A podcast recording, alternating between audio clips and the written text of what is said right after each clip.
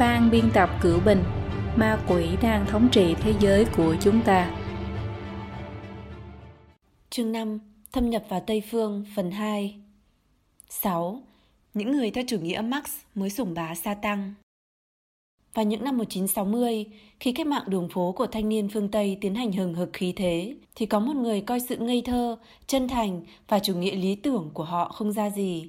Ông nói, nếu người cấp tiến chân chính thấy tóc dài tạo chướng ngại tâm lý cho việc giao lưu và tổ chức thì hãy cắt tóc đi. Người này chính là Saul Alinsky, một phần tử cấp tiến, thông qua viết sách, bồi dưỡng học sinh và đích thân giám sát việc thực thi lý luận của mình mà trở thành người theo chủ nghĩa cộng sản biến tướng, có ảnh hưởng lớn nhất, tài hại nhất trong vài chục năm qua. Ngoài sùng bái những kẻ độc tài của chủ nghĩa cộng sản như Lenin và Castro, Alinsky còn công khai ca ngợi quỷ sa tăng trong lời tựa cho cuốn sách được truyền bá rộng nhất Alinsky, Quy tắc của những người cấp tiến, Rules for Radicals năm 1971 có đoạn. Hãy đừng quên ít nhất là sự tri ân thành kính đến người cấp tiến đầu tiên từ tất cả các truyền thuyết, thần thoại và lịch sử của chúng ta và những ai cần biết thần thoại khép lại và lịch sử mở ra từ đâu hay đâu là thần thoại, đâu là lịch sử. Người cấp tiến đầu tiên mà nhân loại biết đến là người nổi loạn chống lại đấng quyền uy và làm điều đó hiệu quả đến mức ít nhất ông đã giành được vương quốc của riêng mình, Lucifer. Sở dĩ Alinsky được gọi là người theo chủ nghĩa cộng sản biến tướng là vì khác với cánh tả cũ, cánh tả chính trị của những năm 1930 và cánh tả mới, cánh tả văn hóa của những năm 1960. Alinsky không thể hiện rõ ràng lý tưởng chính trị của mình. Quan điểm tổng quan của ông ta là thế giới có người hữu sản, the have, người thiểu sản, có ít tài sản nhưng muốn có nhiều hơn, và người vô sản, the have nots. Ông ta kêu gọi người vô sản tạo phản với người hữu sản bằng bất kỳ thủ đoạn nào để cướp đoạt quyền lực và tài phú nhằm đạt được một xã hội công bằng tuyệt đối. Ông ta tìm cách đặt quyền lực bằng mọi thủ đoạn, đồng thời phá hủy hệ thống xã hội hiện có. Có học giả gọi ông ta là Lenin của thế hệ cánh tả hậu cộng sản và là tôn tử của nó. Trong bộ sách Quy tắc của những người cấp tiến, xuất bản năm 1971, Alinsky diễn giải một cách hệ thống lý luận và phương pháp tổ chức cộng đồng. Những quy tắc này bao gồm tốc chiến, tốc quyết. Đối với kẻ địch thì duy trì áp lực thật lớn, uy hiếp còn đáng sợ hơn đánh thật. Chế nhạo là vũ khí mạnh nhất, phân hóa kẻ địch, cô lập mục tiêu, tiến hành công kích, vân vân. Bản chất của quy tắc này chính là vì để đạt được mục tiêu và đạt quyền lực mà không từ thủ đoạn nào. Những quy tắc tổ chức cộng đồng tưởng như vô vị này khi vận dụng thực tế sẽ lộ ra bộ mặt hung ác của nó. Năm 1972, khi chiến tranh Việt Nam đang diễn ra, cựu Tổng thống George Bush, bây giờ là đại sứ của Mỹ tại Liên Hiệp Quốc, đi diễn giảng ở Đại học Tulane. Những sinh viên phản chiến của đại học này đã đi xin ý kiến của Alinsky. Alinsky đáp lại rằng công khai phản đối sẽ thiếu đi tính mới mẻ, hiệu quả chỉ ở mức trung bình. Hơn nữa, có thể khiến cho người phản đối bị khai trừ. Tốt hơn là nên mặc đồ in phù hiệu của đảng Ba Ku Klux Klan. Mỗi lần Bush biện hộ cho chiến tranh Việt Nam thì đều đứng lên hoan hô và dương biển cổ vũ có nội dung đảng Ba ủng hộ Bush. Sinh viên theo kế hành động quả nhiên tạo thành thanh thế rất lớn. Alinsky và những người theo ông ta còn bàn luận một cách nhiệt tình về hai cuộc biểu tình mà ông ta lên kế hoạch. Năm 1964, để ép chính quyền Chicago chấp nhận điều kiện của họ, Alinsky đã âm thầm lên kế hoạch. Sân bay quốc tế O'Hare của Chicago là một trong những sân bay bận rộn nhất thế giới. Alinsky dự định nếu biểu tình ở bên ngoài sân bay thì cho dù tổ chức vài nghìn người cũng không cách nào dẫn khởi được bao nhiêu chú ý. Nhưng nếu như phái người chiếm cứ nhà vệ sinh của sân bay trong thời gian dài thì sẽ tạo thành hỗn loạn cực lớn. Chính quyền Chicago sẽ trở thành nhân vật chính bị thế giới gièm pha. Alinsky phái người tiến hành khảo sát thực địa, thấy rằng để thực hiện việc này thì cần khoảng 2.500 người. Trước khi thực thi, ông ta cố ý để lộ tin tức này cho chính quyền Chicago. Chính quyền chỉ còn cách ngoan ngoãn mời họ đi đàm phán. Để ép chính quyền thành phố Rochester tăng tỷ lệ tuyển dụng người da đen, Alinsky lại nghĩ đến âm mưu tương tự. Giàn nhạc giao hưởng Rochester diễn xuất là sự kiện văn hóa trọng đại của địa phương. Chính quyền thành phố cũng hết sức trân trọng truyền thống này. Nếu như có thể làm loạn diễn xuất của giàn nhạc khiến cho Rochester trở thành trò hề cho người trong cả nước thì sẽ có thể ép chính quyền thành phố chấp nhận điều kiện mà họ đặt ra. Kế hoạch hành động của Alinsky như sau. Mướn 100 người da đen, mua cho mỗi người một vé xem nhạc. Trước khi diễn xuất, cho họ một bữa tối miễn phí, chỉ có một loại thức ăn chính là hạt đậu nướng. Sau khi ăn hạt đậu, những khán giả được thuê này sẽ không ngừng đánh giám. Như vậy sẽ có thể làm hỏng đi một hoạt động văn hóa có tính thanh nhã cao như vậy. Tin này truyền ra, chính quyền thành phố không thể không chấp nhận điều kiện. Đọc sách của Alinsky khiến cho người ta cảm giác âm hiểm lạnh lẽo, khiến người ta không rét mà run. Cái gọi là tổ chức cộng đồng mà ông ta ủng hộ là một loại cách mạng với hình thức tiệm tiến, thay đổi bộ mặt. Lý luận cách mạng và thực tiễn của nó có những đặc điểm như sau. Thứ nhất, phái cánh tả mới hay cũ, ít nhất về mặt tu từ, vẫn còn một tầng sắc thái, chủ nghĩa lý tưởng. Alinsky đã lột bỏ đi tất cả lớp vỏ ngoài của chủ nghĩa lý tưởng, biến cách mạng thành sự tranh đoạt quyền lực một cách trần trụi. Khi ông ta tiến hành bồi dưỡng, huấn luyện về tổ chức cộng đồng thì thường hỏi các học viên vì sao tiến hành tổ chức cộng đồng. Có người nói là để giúp đỡ người khác. Lúc đó Alinsky sẽ hướng về họ mà la, các vị là vì quyền lực mà tổ chức.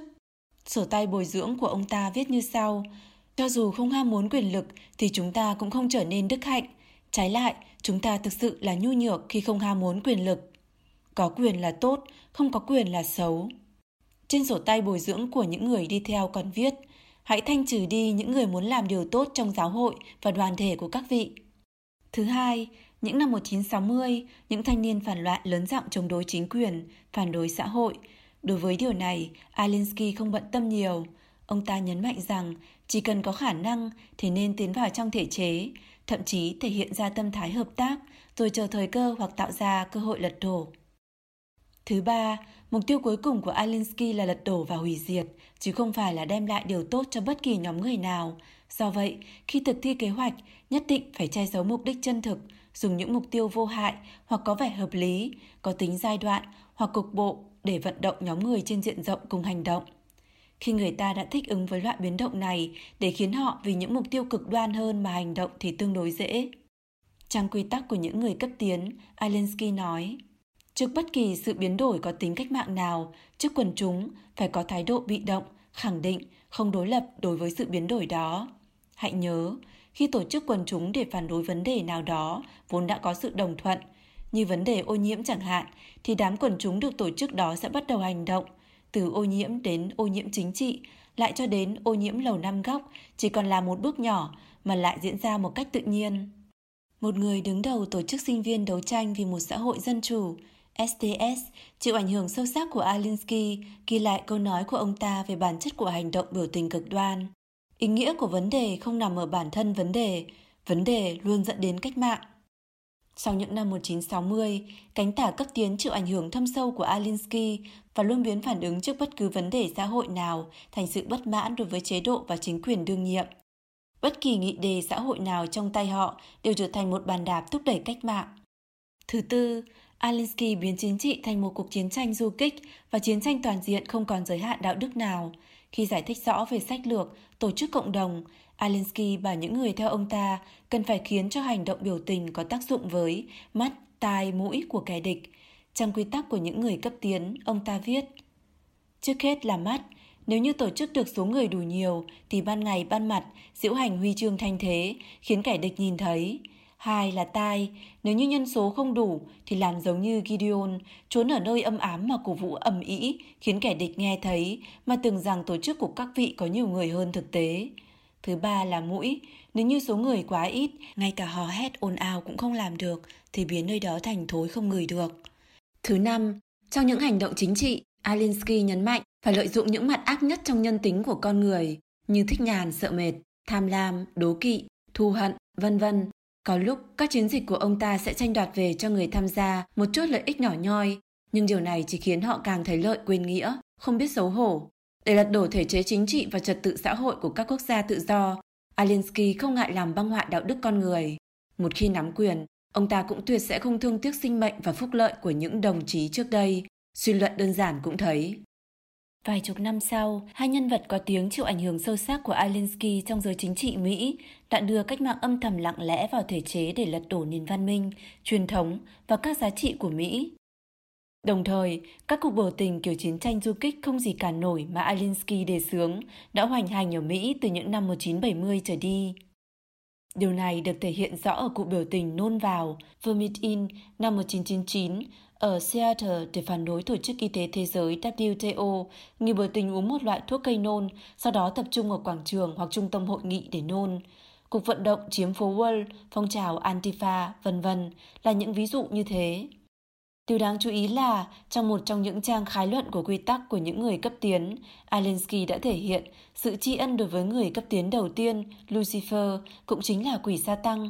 Ngoài ra, không lâu trước khi qua đời, khi nhận phỏng vấn của tạp chí Playboy, Alinsky cho hay nếu như sau khi chết vẫn còn chi giác, ông ta sẽ không ngại ngần gì mà lựa chọn xuống địa ngục. Hơn nữa, còn bắt đầu tổ chức những người vô sản ở đó, vì họ là đồng loại của tôi. 7. Cuộc trường trinh xuyên thể chế của cánh tả Người đầu tiên đưa ra ý tưởng tiến hành một cuộc trường trinh trong thể chế là Antonio Gramsci, thành viên sáng lập và từng là lãnh đạo Đảng Cộng sản Italy. Gramsci phát hiện người có tín ngưỡng sẽ không dễ dàng bị cách mạng kích động mà đi phát động cách mạng lật đổ chính phủ hợp pháp. Do vậy, muốn tạo ra cách mạng thì phải tạo ra một lô những côn đồ lưu manh không tin thần, phản truyền thống, coi rẻ đạo đức, Do vậy, cách mạng của giai cấp vô sản nhất định phải bắt đầu từ việc lật đổ tôn giáo, đạo đức và nền văn minh. Sau khi cách mạng đường phố thất bại vào những năm 1960, rất nhiều kẻ tạo phản bước vào học viện. Sau khi lấy được học vị thì trở thành học giả, giáo sư, quan chức, nhà báo, vân vân, rồi tiến vào xã hội chủ lưu, khởi lên cuộc trừng trinh trong thể chế. Họ dùng phương thức thâm nhập để ăn mòn từ bên trong những thể chế trọng yếu có chức năng duy trì đạo đức xã hội, bao gồm giáo hội, chính phủ, hệ thống giáo dục, cơ quan lập pháp và tư pháp, giới nghệ thuật, truyền thông và các tổ chức phi chính phủ NGO. Nước Mỹ sau những năm 1960 giống như một bệnh nhân bị nhiễm bệnh nghiêm trọng mà không cách nào xác định được rốt cuộc là bị bệnh ở đâu. Các loại tư tưởng chủ nghĩa Marx biến tướng thâm nhập vào cơ thể xã hội Mỹ, hơn nữa còn có khả năng tự sinh trưởng và nảy nở. Trong nhiều lý luận và sách lược cách mạng được đề xuất, chiến lược co-op Piven, một mình tác chiến, của hai nhà xã hội học của Đại học Columbia được biết đến nhiều nhất và đã được thử nghiệm thành công ở mức độ nhất định. Hạt nhân của chiến lược Co-op Piven là dùng hệ thống phúc lợi để làm sụp đổ chính phủ. Chỉ theo chính sách của chính phủ Mỹ, số người đủ điều kiện hưởng trợ cấp phúc lợi của chính phủ vượt xa số người thực nhận trợ cấp trên thực tế. Chỉ cần tìm ra được những người này, cổ vũ họ hoặc tổ chức họ đi lấy trợ cấp thì rất nhanh tiêu hết tiền của chính phủ, khiến cho chính phủ thu không đủ chi. Phụ trách việc thực thi cụ thể sách lược này là Tổ chức Quyền Phúc lợi Quốc gia National Welfare Rights Organizations NWRO theo thống kê, từ năm 1965 đến 1974, số gia đình đơn thân nhận phúc lợi tăng từ 4,3 triệu lên đến 10,8 triệu, hơn gấp đôi. Năm 1970, 28% ngân sách năm của New York dùng vào các mục phúc lợi. Bình quân cứ hai người đi làm thì có một người trong đó nhận phúc lợi. Từ năm 1960 đến năm 1970, số người lĩnh phúc lợi của New York tăng từ 200.000 lên đến 1,1 triệu – Năm 1975, thành phố New York gần như bị phá sản. Chiến lược Co-op Piven là một loại sách lược nhằm tạo ra khủng hoảng. Nó có thể được xem là một loại ứng dụng khác của lý luận Alinsky. Một trong những quy tắc của Alinsky chính là dùng đạo của người để trị người, khiến kẻ địch chiều theo quy tắc của bản thân họ mà hành sự. Từ cuộc cách mạng Bolshevik do Lenin lãnh đạo, Đảng Cộng sản đã trở nên thuần thục với âm mưu quỷ kế, dựa vào số người cực ít mà tạo ra cách mạng hoặc khủng hoảng với thanh thế rất lớn. Chính trị Mỹ cũng trải qua tình trạng tương tự. Hiện tại, cương lĩnh của đảng cánh tả của Mỹ cực đoan đến độ nhiều người không lý giải được. Chẳng hạn, vì sao những người được gọi là đại biểu dân Ý, dân biểu, quan chức dân tuyển dường như chỉ đại biểu cho tiếng nói của các nhóm nhỏ cực đoan như người chuyển đổi giới tính. Ngược lại, những điều trọng yếu về quốc kế dân sinh cần phải nói thì họ không quan tâm. Kỳ thực đáp án rất đơn giản, họ không hề là đại biểu cho dân ý thực sự. Lenin từng nói, công đoàn là cái băng truyền giữa Đảng Cộng sản và quần chúng. Phần tử Cộng sản phát hiện, chỉ cần khống chế chắc công đoàn thì sẽ khống chế được một lượng phiếu bầu lớn. Chỉ cần khống chế được phiếu bầu thì có thể khiến quan chức dân tuyển, đại biểu dân ý bảo gì nghe nấy. Do vậy, phần tử Cộng sản tìm cách nắm quyền khống chế công đoàn, tiến đến khống chế một lượng lớn nghị sĩ quốc hội và quan chức dân tuyển, biến cương lĩnh chính trị có tính đất đổ thành cương lĩnh chính trị của giới chính trị cánh tả. Cleon Skousen trong cuốn Người Cộng sản trần trụi, The Naked Communist tiết lộ một trong 45 mục tiêu của Đảng Cộng sản là chiếm được một hoặc hai đảng chính trị của Mỹ, chính là thông qua sự vận hành phức tạp như vậy mà thực hiện.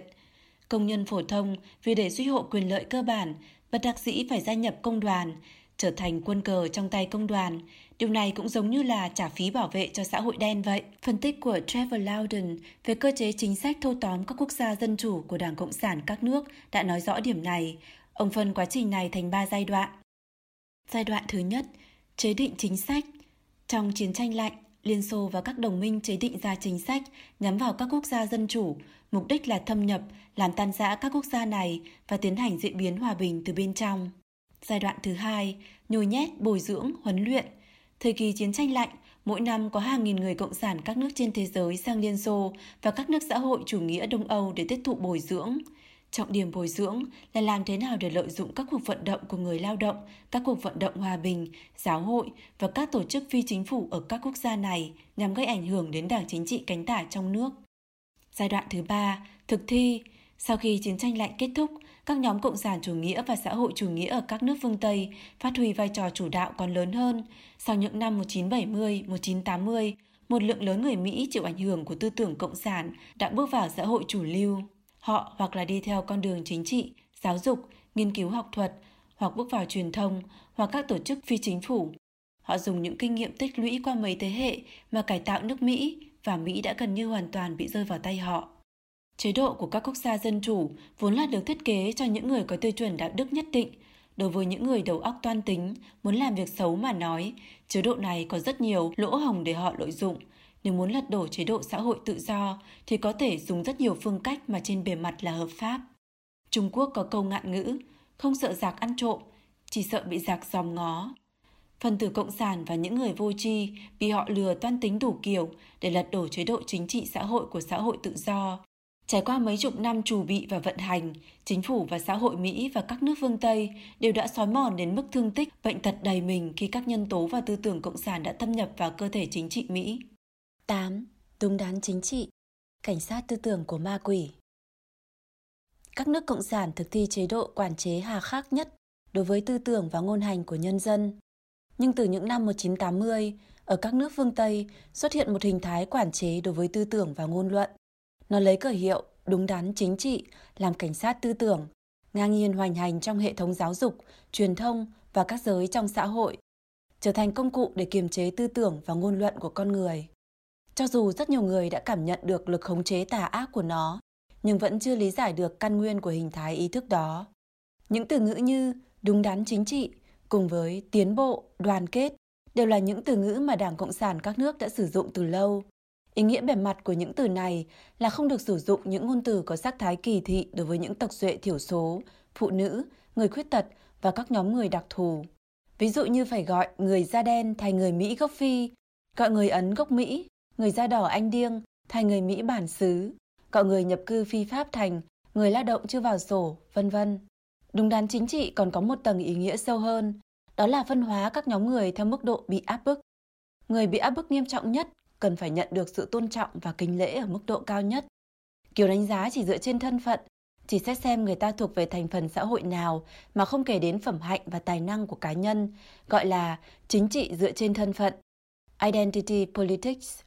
Kiểu tư duy này đang cực kỳ phổ biến ở Mỹ và các nước châu Âu. Theo logic đó, phụ nữ da đen đồng tính đồng thời chiếm hữu ba loại thân phận là bị áp bức chủng tộc, bị áp bức giới tính và bị áp bức về xu hướng tình dục. Do vậy, trong bảng xếp hạng của đúng đắn chính trị thì được xếp hàng đầu. Trong khi đó, nam giới da trắng có xu hướng tình dục bình thường thì, ngược lại, trở thành đối tượng bị kỳ thị. Kiểu phân loại này giống hệt với việc các quốc gia cộng sản dựa trên tài sản mà phân người ta thành giai cấp năm loại đỏ, năm loại đen. Đảng Cộng sản Trung Quốc tiêu diệt, đàn áp các nhà tư bản và địa chủ vì địa vị xã hội của họ là sai, gọi các phần tử trí thức là xú lão cửu, ca tụng người bần tiện là thông minh nhất, người cao quý là ngu xuẩn nhất. Một số nhóm người có địa vị chính trị, kinh tế, văn hóa không cao là do nguyên nhân lịch sử hết sức phức tạp, bao gồm nguyên nhân xã hội và nguyên nhân của bản thân. Tuyệt đối không thể dùng một câu bị áp bức là có thể tóm lại đơn giản như vậy xong, đúng đắn chính trị đã vạch ra giới hạn nhân tạo cho tư tưởng con người. Theo ta thì sống, phản ta thì chết. Võ đoán mà chụp lên đầu người ta cái mũ kẻ, phân biệt chủng tộc, kỳ thị giới tính, bài xích người đồng tính, bài xích hồi giáo. Các trường đại học đáng lẽ là nơi thúc đẩy tự do thảo luận thì nay lại trở thành nhà tù tư tưởng. Toàn xã hội câm như ve sầu mùa đông, không cách nào nghiêm túc thảo luận nghiêm các vấn đề chính trị, kinh tế, văn hóa. Một số tổ chức còn lấy danh nghĩa đúng đắn chính trị mà tiến thêm một bước chèn ép không gian của các tôn giáo truyền thống. Một số quốc gia còn quá hơn khi mở rộng khái niệm ngôn luận thù hận, dựa vào ngôn luận thù hận này để lập pháp, hoặc dùng hình thức pháp luật để giới hạn tự do ngôn luận, bức bách trường học, truyền thông và các công ty mạng phải làm theo. Điều này cũng như tiến một bước tới sự quản chế hà khắc về ngôn luận thường thấy ở các quốc gia cộng sản. Sau cuộc bầu cử tổng thống năm 2016, nước Mỹ lại bị chia cắt thêm một bước nữa. Ngoài các cuộc diễu hành bùng phát ở các thành phố lớn ra, hiện tượng xâm phạm tự do ngôn luận liên tục xuất hiện. Tháng 9 năm 2017, Ben Shapiro, một tác giả theo phái bảo thủ nhận lời mời đến cơ sở Berkeley của Đại học California để diễn giảng, nhưng phải thay đổi vì tổ chức Antifa dọa gây xung đột bạo lực. Cảnh sát Berkeley gian trận, cho xuất kích ba máy bay trực thăng, chi phí an ninh tối hôm đó lên đến hơn 600.000 đô la Mỹ.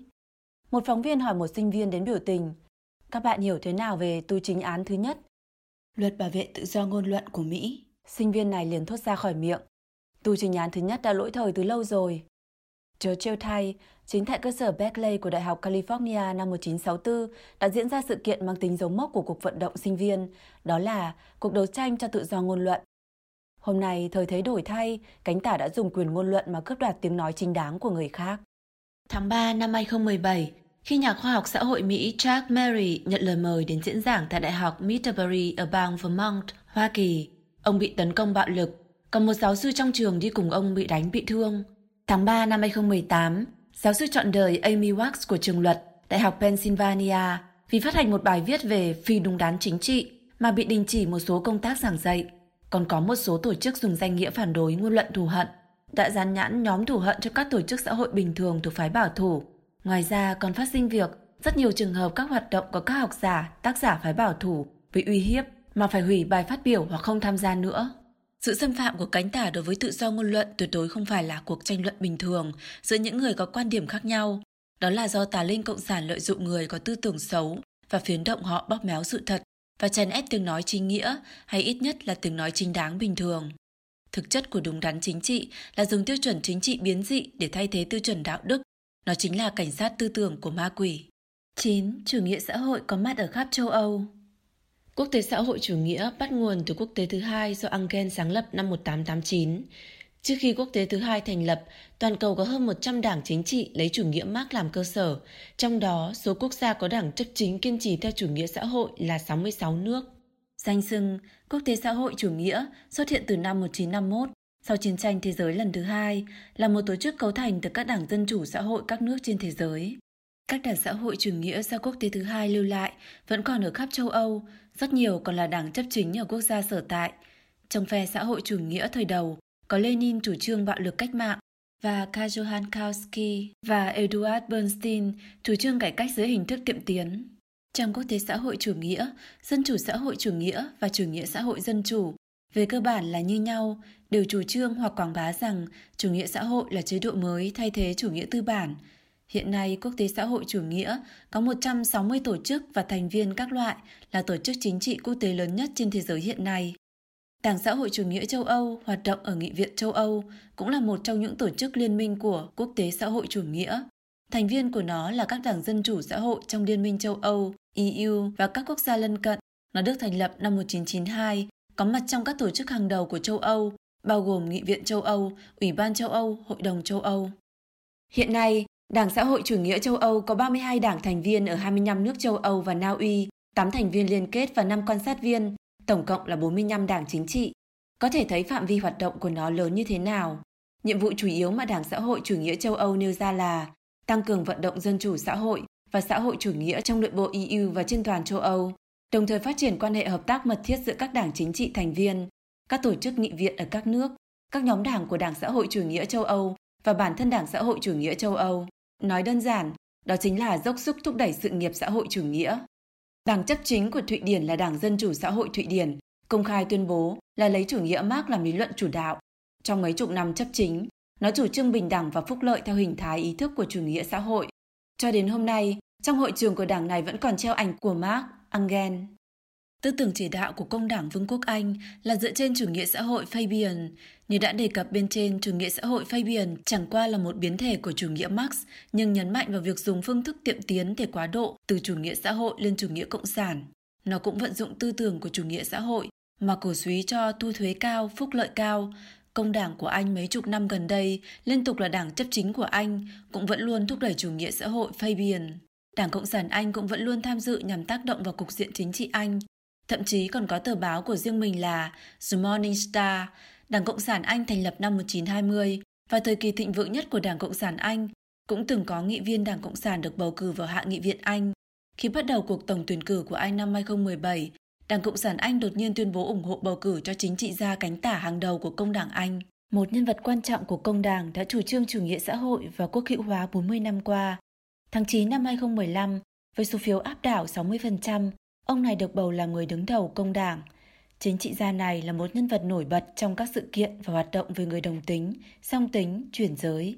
Khi phóng viên BBC hỏi về quan điểm của ông này về Marx, ông tán dương Marx là nhà tư tưởng kinh tế vĩ đại, một nhân vật rất thú vị, đọc rộng hiểu nhiều, có rất nhiều điều đáng để chúng ta học tập. Đảng Xã hội Pháp là đảng chính trị trung tả lớn nhất của Pháp và là thành viên của Quốc tế xã hội chủ nghĩa và Đảng xã hội chủ nghĩa châu Âu. Ứng cử viên tổng thống của đảng này được bầu làm tổng thống vào năm 2012. Cựu đảng viên Đảng Cộng sản nổi tiếng của Italy, Antonio Gramsci, không chỉ thành lập Đảng Cộng sản Italy vào năm 1921, còn đảm nhiệm vị trí tổng bí thư của đảng này. Cho đến những năm 1990, Đảng Cộng sản Italy vẫn còn hết sức sôi nổi, duy trì được vị trí đảng chính trị lớn thứ hai trong thời gian dài. Năm 1991, đảng này đổi tên thành Đảng Dân Chủ Cánh Tả. Đức cũng không ngoại lệ. Đức là quê hương của Marx và Engels của trường phái Frankfurt, một trường phái chủ nghĩa Marx có ảnh hưởng rất lớn trong thế kỷ 20. Các quốc gia châu Âu khác như Tây Ban Nha, Bồ Đào Nha cũng đều có đảng Cộng sản hoạt động tích cực, có sức ảnh hưởng không thể coi thường. Toàn bộ châu Âu, chứ không chỉ là các nước Đông Âu, đã bị chủ nghĩa Cộng sản chiếm địa vị chủ đạo. Các nước phi Cộng sản ở Bắc Âu, Nam Âu, Tây Âu kỳ thực cũng đều hữu ý hoặc vô ý mà chủ trương và thực hành chính sách tư tưởng Cộng sản chủ nghĩa. Nói cả châu Âu bị thất thủ cũng không hề cường điệu. 10. Vì sao chúng ta bị ma quỷ lừa? Cuốn Cuộc hành hương chính trị Political Pilgrims của nhà xã hội học người Mỹ Paul Hollander kể câu chuyện những trí thức trẻ say mê chủ nghĩa cộng sản ao ạt hành hương chính trị sang Liên Xô thời Stalin, Trung Quốc thời Mao và Cuba thời Fidel Castro. Mặc dù bấy giờ bạo lực phát sinh khắp nơi khiến người ta phải kinh hãi, nhưng những thanh niên hành hương chính trị này không hề hay biết, sau khi quay về, họ vẫn nhiệt tình soạn sách ca ngợi chế độ xã hội chủ nghĩa. Tư tưởng của chủ nghĩa cộng sản là hình thái ý thức của ma quỷ, hơn nữa, thuận theo thời gian, thế nhân cũng ngày càng nhìn thấy rõ, tất cả những nơi mà chủ nghĩa cộng sản đến đều mang theo bạo lực, lừa dối, chiến tranh, đói kém và bạo chính. Vấn đề là vì sao vẫn còn nhiều người đến thế, can tâm tình nguyện giúp con quỷ này phát tán lừa dối, thậm chí trở thành công cụ thuần phục của nó. Lấy nước Mỹ mà nói, người bị chủ nghĩa cộng sản hấp dẫn trong các thời kỳ khác nhau có các động cơ khác nhau. Thời đầu, rất nhiều đảng viên Đảng Cộng sản Mỹ là dân nhập cư, địa vị kinh tế thấp, khó hòa nhập vào cộng đồng, chịu ảnh hưởng của mẫu quốc, đa số là Nga và các nước Đông Âu mà gia nhập Đảng Cộng sản Mỹ. Sau cuộc đại suy thoái kinh tế vào những năm 1930, ảnh hưởng của chủ nghĩa Marx ở phương Tây thượng thăng một bước lớn. Giới tư tưởng của phương Tây chuyển hướng tả một cách đột ngột. Rất nhiều trí thức sang Liên Xô tham quan, rồi về nhà viết sách lý luận, tuyên truyền tư tưởng xã hội chủ nghĩa. Trong đó có cả một số nhà tư tưởng, tác gia, nghệ thuật gia, nhà báo có sức ảnh hưởng lớn, vân vân. Thế hệ những người thời kỳ bùng nổ dân số vào đại học trong những năm 1960, họ lớn lên trong hoàn cảnh sung túc sau chiến tranh, nhưng lại bị hình thái ý thức của chủ nghĩa cộng sản dẫn lạc hướng sang hướng phản đối văn hóa, dưới hình thức các cuộc vận động phản chiến, nữ quyền, vân vân. Thế hệ sinh viên sau đó tiếp thu nội dung giảng dạy mang tính tả khuynh bởi vì các giáo viên của họ chính là những phần tử cấp tiến có vị trí giảng dạy suốt đời, tenured didactics. Như vậy, những cuộc trường trinh trong thể chế của chủ nghĩa cộng sản đã khai hoa kết quả. Bắt đầu trường thịnh bất suy, tự sinh sôi nảy nở. Trường trinh có nghĩa là trường kỳ chinh phục và đánh chiếm. Chủ nghĩa cộng sản như tế bào ung thư phải được sống trong cơ thể con người, phải bám vào thân người, thể chế, mà leo lên mới có thể sinh tồn và phát triển. Trong cuốn sách nhằm vạch trần chủ nghĩa cộng sản có tựa đề Bậc thầy lừa đảo Masters of Deceit, Cục trưởng Cục Điều tra Liên bang FBI J. Edgar Hoover với thâm niên 37 năm đã tổng kết ra năm loại phần tử cộng sản, đảng viên cộng sản công khai, đảng viên cộng sản ngầm, người đồng hành của chủ nghĩa cộng sản, phần tử chủ nghĩa cơ hội, vì mưu cầu tư lợi mà trợ giúp đảng cộng sản. và những người bị lừa. Kỳ thực, ngoại trừ một số cực ít những phần tử cộng sản ngoan cố cực kỳ tà ác ra, tuyệt đại bộ phận đảng viên Đảng Cộng sản chẳng phải đều là những người bị lừa sao? Cuốn sách 10 ngày chấn động thế giới 10 Days That Shook the World của nhà báo Mỹ John Silastrit và Ngôi sao đỏ trên bầu trời Trung Quốc The Red Star Over China của Edgar Snow đã có tác dụng rất lớn đối với việc truyền bá tư tưởng của chủ nghĩa cộng sản trên phạm vi thế giới. Reed là một trong ba người Mỹ được mai táng ở nghĩa trang cách mạng Kremlin, nghĩa là bản thân ông chính là một nhà hoạt động cộng sản. Báo cáo tường thuật cách mạng tháng 10 của ông ta không thuật lại sự kiện một cách khách quan mà là tài liệu tuyên truyền chính trị công phu. Edgar Snow là một người đồng hành của chủ nghĩa cộng sản. Năm 1936, trong kịch bản phỏng vấn mà Snow đặt ra cho một đảng viên Trung Cộng có cả chục phương diện, cùng ngoại giao, chống ngoại xâm, quan điểm đối với các điều ước bất bình đẳng, đầu tư nước ngoài, cho đến quan điểm về phát xít, hai người xã hội chủ nghĩa dân tộc, vân vân. Sau này, Mao Trạch Đông gặp Edgar Snow tại hầm trú ẩn ở Thiểm Bắc, ở phía bắc của tỉnh Sơn Tây, mới trả lời những câu hỏi đó theo hướng tạo ấn tượng có lợi cho Trung Cộng. Đây là kết tinh của trí tuệ tập thể Trung ương Trung Cộng, tiếp đó cho thế giới thấy một hình tượng Trung Cộng công khai rõ ràng, thẳng thắn bộc trực, tiến cùng thời gian. Một Edgar Snow trẻ tuổi, cả tin, bị Trung Cộng mưu kế thâm hiểm sử dụng như một công cụ, đã đem những lời lừa dối được bịa đặt tỉ mỉ mà truyền bá ra toàn thế giới. Yuri besmenov cựu điệp viên KGB, nhớ lại những lần tiếp đãi những người bạn nước ngoài tới thăm. Hành trình của họ đều là do Cục Tình báo Liên Xô sắp xếp. Những giáo đường, trường học, bệnh viện, nhà trẻ, nhà máy, vân vân mà họ đến thăm đều đã được thu xếp từ trước. Tất cả những người tiếp đón đều là đảng viên Đảng Cộng sản hoặc là những người có thể tin tưởng được về chính trị. Hơn nữa, trước đó đã được bồi dưỡng để đảm bảo mọi việc được tiến hành thống nhất. Ông đưa ra một ví dụ về lúc một tạp chí lớn của Mỹ những năm 1960 đã phái phóng viên sang Liên Xô phỏng vấn. Toàn bộ tài liệu đem về, cùng cả ảnh và tài liệu in đều do lực lượng an ninh Liên Xô chuẩn bị. Phóng viên không hề kiểm tra lại mà cứ thế phân phát ở Mỹ. Vì thế mà tuyên truyền của Liên Xô đã đến được với dân chúng Mỹ dưới tên một tạp chí Mỹ, khiến người Mỹ bị đánh lạc hướng. Besmenov nói, rất nhiều phóng viên, diễn viên, ngôi sao thể thao sang Liên Xô tham quan đều bị che mắt và lừa dối. Điều này còn có thể hiểu được. Điều không thể tha thứ là rất nhiều chính khách của phương Tây vì danh tiếng, lợi ích cá nhân mà chủ động hợp tác với Đảng Cộng sản Liên Xô, theo dệt và truyền bá những lời lừa dối. Ông gọi họ là những kẻ bại hoại đạo đức. Trong cuốn sách, bạn có thể tiếp tục tin những người cộng sản. Để trở thành người cộng sản, you can still trust the communists to be communist. Tác giả Dr. Fred Schwartz đã phân tích vì sao một số thanh niên con nhà khá giả lại ngưỡng mộ chủ nghĩa cộng sản.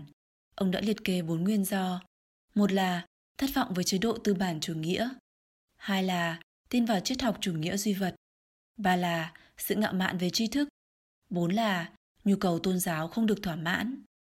Ngạo mạn về tri thức ở đây là chỉ những người trẻ tuổi 18, 20 hiểu biết về lịch sử còn nông cạn dưới sự thúc đẩy của tâm lý chống đối chính quyền, muốn nổi dậy chống lại tất cả những gì liên quan đến thuyết giáo truyền thống, chính quyền, văn hóa dân tộc, họ là những người dễ trở thành nạn nhân tuyên truyền của chủ nghĩa cộng sản nhất. Nhu cầu tôn giáo không được thỏa mãn là nói mỗi người đều có lòng mộ đạo, muốn nỗ lực vì mục tiêu lớn hơn, siêu việt bản thân, nhưng lại bị trường học rót vào vô thần luận và thuyết tiến hóa, khiến họ không cách nào cảm thấy thỏa mãn với tôn giáo truyền thống. Những từ ngữ đẹp đẽ, giải phóng toàn nhân loại của chủ nghĩa cộng sản đã lợi dụng khe hở này, vừa khớp là có tác dụng như tôn giáo. Phần tử trí thức dễ bị lừa bởi hình thái ý thức cấp tiến. Hiện tượng này thu hút được sự chú ý của nhiều học giả. Trong cuốn sách Thuốc viện của phần tử trí thức The Opium of the Intellectuals, tác giả Raymond Aron đã chỉ ra một cách sâu sắc rằng các phần tử trí thức của thế kỷ 20 một mặt cực lực phê bình chế độ chính trị truyền thống, mặt khác lại khoan nhượng cao độ cho việc thảm sát và bạo chính của các quốc gia có đảng Cộng sản, nhìn mà như không thấy. Ông cho rằng những phần tử trí thức cánh tả này là hư ngụy, hành động độc đoán và có sự cuồng nhiệt không lý tính. Họ nâng hình thái ý thức của phái tả lên đến mức cao ngang bằng với tôn giáo trong thế tục.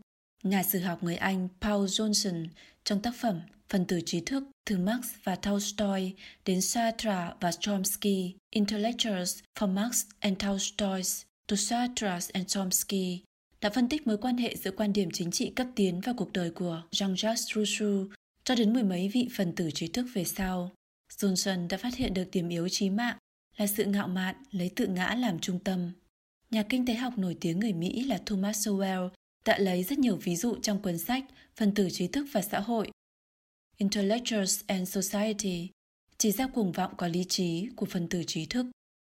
Những phân tích của các học giả này đều có sự sâu sắc riêng, nhưng chúng tôi muốn chỉ ra rằng việc phần tử trí thức dễ bị lừa còn có một nguyên nhân quan trọng hơn nữa. Chủ nghĩa cộng sản là hình thái ý thức của ma quỷ, nó không thuộc về bất kỳ một văn hóa truyền thống nào của nhân loại.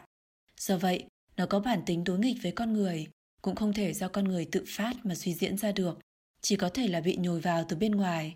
Dưới sự ảnh hưởng của thuyết vô thần, thuyết duy vật, giới học thuật và giới giáo dục của xã hội hiện đại đã rời bỏ niềm tin vào thần, một mực mê tín vào khoa học và cái gọi là lý tính của con người, dễ dàng trở thành tù binh của hình thái ý thức của ma quỷ. Bắt đầu từ những năm 60 của thế kỷ trước, chủ nghĩa cộng sản bắt đầu xâm nhập vào giáo dục của Mỹ trên quy mô lớn, lại thêm sự oanh tạc loạn xạ của truyền thông cánh tả, sự ngu hóa giáo dục và việc rất nhiều người trẻ bị trầm mê với TV, máy tính, internet, mạng xã hội, trò chơi điện tử. Dưới tác dụng tương giao của những nhân tố ấy, rất nhiều người trong thế hệ trẻ trở thành người hoa tuyết. Snowflakes bần cùng với tri thức, tầm nhìn nhỏ hẹp, thiếu tinh thần trách nhiệm và khả năng chịu đựng. Trải qua việc nhồi nhét mấy thế hệ, những người bị tẩy não triệt để, cho dù nhìn thấy, nghe thấy chân tướng, cũng sẽ dùng những tư tưởng méo mó biến dị mà phân tích. Nói cách khác, những lời lừa dối của Đảng Cộng sản hình thành một tầng màng mỏng khởi tác dụng ngăn cách, khiến những người này bị cắt đứt liên hệ với thực tế. Vì để lừa gạt thế nhân, ma quỷ đã toàn diện lợi dụng những nhược điểm của nhân tính như sự ngu muội, vô tri, tự tư, tham lam, nhẹ dạ. Đồng thời cũng lợi dụng chủ nghĩa lý tưởng và ảo tưởng lãng mạn của con người đối với cuộc sống tốt đẹp. Đây là điều đáng buồn nhất. Kỳ thực, các quốc gia của Đảng Cộng sản không hề lãng mạn như những người còn ôm giữ ảo tưởng và chủ nghĩa xã hội. Nếu như họ thực sự đến các quốc gia của Đảng Cộng sản, thực sự sinh sống một thời gian, chứ không phải là tham quan du lịch kiểu cưỡi ngựa xem hoa, thì bản thân họ sẽ phát hiện ra điểm này. Sự thâm nhập của ma quỷ chủ nghĩa cộng sản vào phương Tây đã thể hiện ra bộ mặt cực kỳ phức tạp đa dạng. Chỉ có cách siêu thoát khỏi các hiện tượng cụ thể, đứng tại vị trí cao hơn mới có thể thấy rõ bộ mặt thật và mục đích thực sự của ma quỷ. Ma quỷ có thể đạt được ý đồ vì nguyên nhân căn bản là con người rời xa tín ngưỡng với thần, buông lỏng sự chế ước về đạo đức. Chỉ có cách trở về với tín ngưỡng vào thần, tịnh hóa tâm linh, thăng hoa đạo đức mới có thể thoát khỏi sự khống chế của ma quỷ. Nếu như toàn xã hội đều có thể quay trở về với truyền thống, thì ma quỷ sẽ không còn chỗ dung thân.